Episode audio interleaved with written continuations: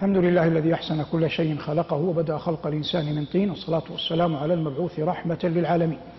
فهذا درس ولقاء مبارك في هذا الجامع المبارك وعنوان لقاء اليوم قول الله عز وجل قل أتحاجوننا في الله وهو ربنا وربكم؟ ولنا أعمالنا ولكم أعمالكم ونحن له مخلصون. أم تقولون إن إبراهيم وإسماعيل وإسحاق ويعقوب والأسباط كانوا هودا أو نصارى؟ قل أنتم أعلم أم الله ومن أظلم ممن كتم شهادة عنده من الله. وما الله بغافل عما تعملون. تلك أمة قد خلت لها ما كسبت ولكم ما كسبتم ولا تسألون عما كانوا يعملون. قلنا أن دروسنا هذا العام في الاستفهام فقول الله عز وجل قل أتحاجوننا؟ هذا أسلوب استفهام. لما كان عليه الصلاة والسلام في مكة المكيون وثنيون ليسوا أهل كتاب فلم يكن هناك قوم ذو حجج مقبولة يمكن أن يقع جدال معهم. فلما هاجر صلى الله عليه وسلم إلى المدينة وجد ممن يسكنها اليهود واليهود أهل أهل كتاب. فالجدال وقع كثيرا لأن الآخرين ليسوا مثل أهل مكة. وسورة البقرة من أوائل السور المدنية. وفيها قول الله عز وجل قل أتحاجوننا في الله وهو ربنا وربكم ولنا أعمالنا ولكم أعمالكم ونحن له مخلصون. ما معنى الآية؟ اليهود المدنيون الذين يسكنون المدينة يقولون للنبي عليه الصلاة والسلام وأصحابه نحن أولى بالله منكم نحن أولى بالله منكم وأحق ونحن على الحق وأنتم على على الباطل. والله متفضل علينا لا عليكم ومكرم لنا لا لكم ومقدم لنا لا لكم. وأن خليل الله إبراهيم كان منا يهوديا. هذا زعم من؟ زعم يهود. القرآن يقول في الطريقة في الرد عليهم قل أتحاجوننا في الله؟ وهو ربنا وربكم. في المجادلة في الاحتجاج ابدأ بالشيء الذي تتفق فيه مع من؟ مع خصمك. والمعنى ربكم من؟ الله. وربنا من معشر المسلمين؟ الله. فمن حيث الربوبية ربنا واحد. فلا نحن أولى به منكم ولا أنتم أولى به منا. فنحن عبيد له وأنتم عبيد له. نحن مربوبون له وأنتم مربوبون له.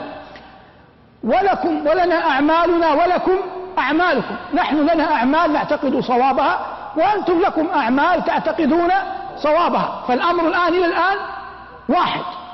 ثم قال الله عز وجل وهذا هو المرجح ونحن له مخلصون. ما معنى مخلصون؟ لا نعبد لا نعبد غيره. وأنتم أشركتم مع الله غيره. وقالت اليهود عزير ابن الله إلى غير ذلك من كفرهم وردهم للآيات وقتلهم للأنبياء. فقول الله عز وجل ونحن له مخلصون هو المرجح أن تكون ولاية الله لمحمد عليه الصلاة والسلام وأصحابه لا ليهود لا لمن؟ لا ليهود المبدلين لشريعة موسى. ومن هنا قال العلماء الكلمة العظيمة الجليلة قالوا الإخلاص طريق الخلاص. الإخلاص طريق الخلاص. من أراد أن يزحزح عن النار من أراد أن يخلص نفسه من النار فليس له إلا إلا الإخلاص لله ودين الإسلام أسه قوامه عماده توحيد الله وإخلاص العمل له وعدم الشرك به جل وعلا ولا أقل من طرفة ولا أقل من طرفة عين. ظاهر هذا. ونحن له مخلصون. أم تقولون يعني تزعمون أم تقولون إن إبراهيم وإسماعيل وإسحاق ويعقوب والأصباط. أما إبراهيم فمعروف خليل الله. وإسماعيل ابنه البكر. من من? من هاجر. وإسحاق ابنه الثاني من من؟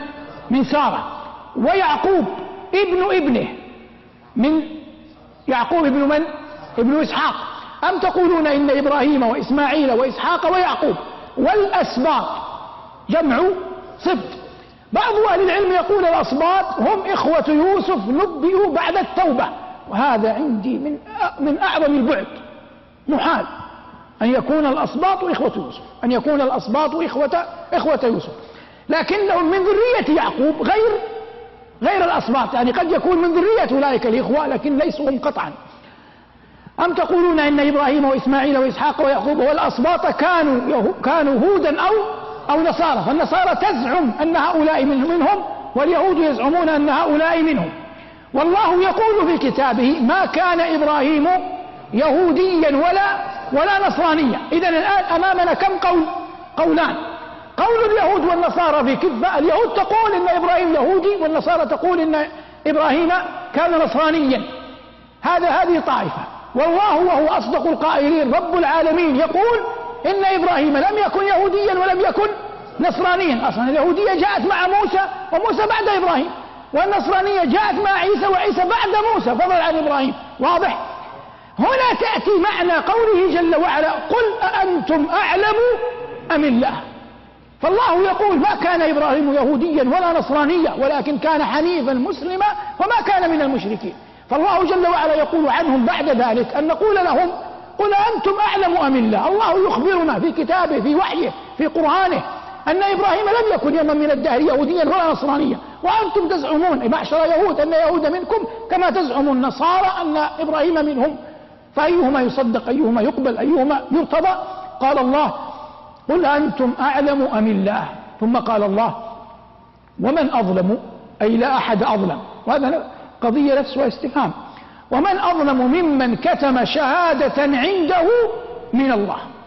إن من أعظم البلاء أن يستودعك الله علما فتبدله.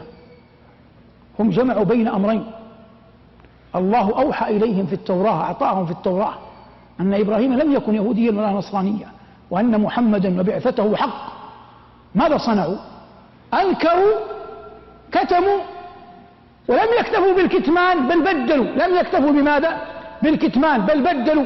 قال الله ومن أظلم ممن كتم شهادة عنده من الله. فجمعوا كم سيئة؟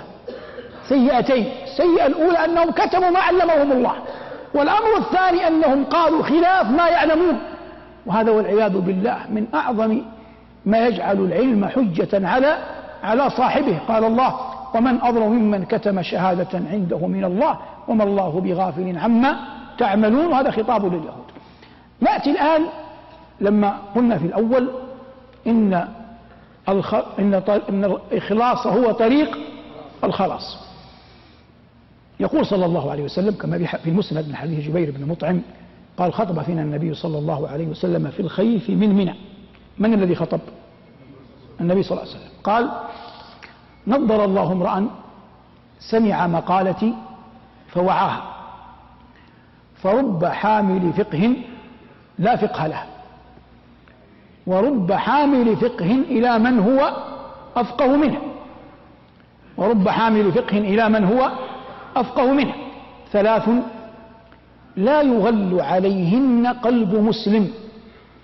إخلاص العمل لله ومناصحة ولاة الأمر ولزوم جماعة المسلمين. قال أهل العلم قبلنا في معنى الآية معنى الحديث. قول عليه الصلاة والسلام نضر الله امرأ سمع مقالتي فوعاها ثم بلغها لمن لم يسمعها. فهذا دعاء بالنضارة يقع أول ما يقع على أهل من؟ طلاب الجامعة. على أهل الحديث. يقع أول ما يقع على أهل الحديث. جزاهم الله عن جزاهم الله عنا وعن الإسلام خير الجزاء. نظر الله امرأ سمع مقالتي فوعها ثم بلغها إلى من لم يسمعها ثم قال عليه الصلاة والسلام والقرآن والسنة واضحتان. ومن المهم تعليم الناس الوضوح. قال عليه الصلاة والسلام رب حامل فقه لا فقه له. يعني يوجد من يحفظ حديث لا يعلم عنه شيئا لا يفقه ما المقصود به يوجد. لكن هو ماذا يصنع؟ يحمله إلى من؟ إلى من يفهمه إلى من يفقهه. رب حامل فقه لا فقه, لا فقه له. ورب حامل فقه إلى من هو أفقه منه. يعني درجة ثانية يحمله إلى من هو أرفع إلى من هو أعلى. ثم قال عليه الصلاة والسلام ثلاث لا يغل عليهن قلب مسلم. قال العلماء المعنى من مكن الله له هذه الثلاث وأعطاه الله إياها محال أن يصل قلبه إلى مرض أو نفاق أو غش أو خداع لأهل الإسلام. ثلاث لا يغل عليهن قلب مسلم. معناها لا يجتمع غل غل وحقد ونفاق وأمراض قلوب في قلب أعطاه الله عز وجل هذا والقائل الصادق المصدوق صلى الله عليه وسلم. ثم بدأ بأولها ورأسها وتاجها قال إخلاص العمل لله. هذا صعب الإنسان يتحدث في هذا الباب لكن أنا أقول من باب الإجمال أن لا تريد بوجهك إلا إلا الله. وهذا يعني ليس هينا يتحدث أي أحد عن الإخلاص. قيل للإمام أحمد أردت بهذا العلم وجه الله؟ قال الله عزيز. لكني أقول شيء يسره الله لي فكتب أو كلمة نحوها. واضح؟ فلا نستطيع أن نشرح معنى إخلاص العمل لله. لكن نأتي التي بعدها. قال ومناصحة ولاة الأمر. مناصحة ولاة الأمر.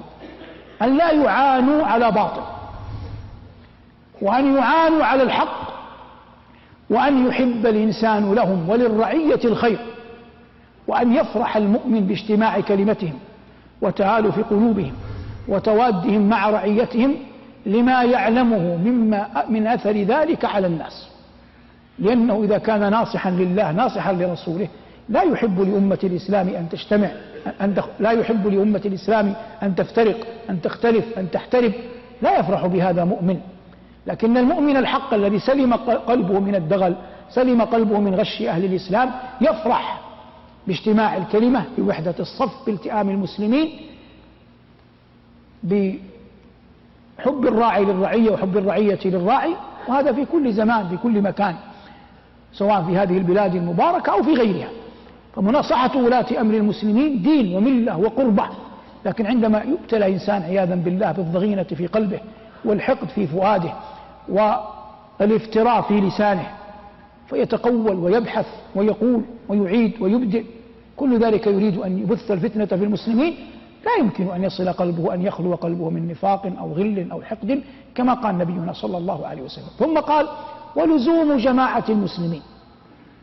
إنما يأكل الذئب من الغنم القاصية. فكلما تآلف المسلمون واجتمعوا وكانوا على قلب واحد كان ذلك أقر عينا لأهل الإسلام. والله يقول واعتصموا بحبل الله جميعا ولا تفرقوا. النفس البشرية لها حظوظ لها رغبات. لو ترك الإنسان لنفسه حظوظه ورغباته لن تنتهي. ستطالبك بأشياء كثر لكن ما هو الإسلام؟ هو الاستسلام لله. أن لا تجعل هواك هو المسيطر عليك. أن لا تجعل رغباتك هي المهيمنة على قولك أو فعلك. ولكن كن تبعا لكتاب الله. كن تبعا لحديث نبينا صلى الله عليه وسلم. لا تقدم رأيك ولا عقلك على كتاب الله وسنة رسوله صلى الله عليه وسلم. وحفظ أموال المسلمين حفظ أعراضهم حفظ دمائهم اجتماعهم اجتماعهم على رجل واحد هذا تقر به عين المسلمين. كل الوصايا النبوية تحث على هذا. الآيات القرآنية كلها تدعو إلى هذا. لكن إذا كل واحد يريد أن يحمل راية ويعلن دولة ويقيم بلدا ويقتل خصومه ويقتل أعداءه لن يبقى من المسلمين أحد.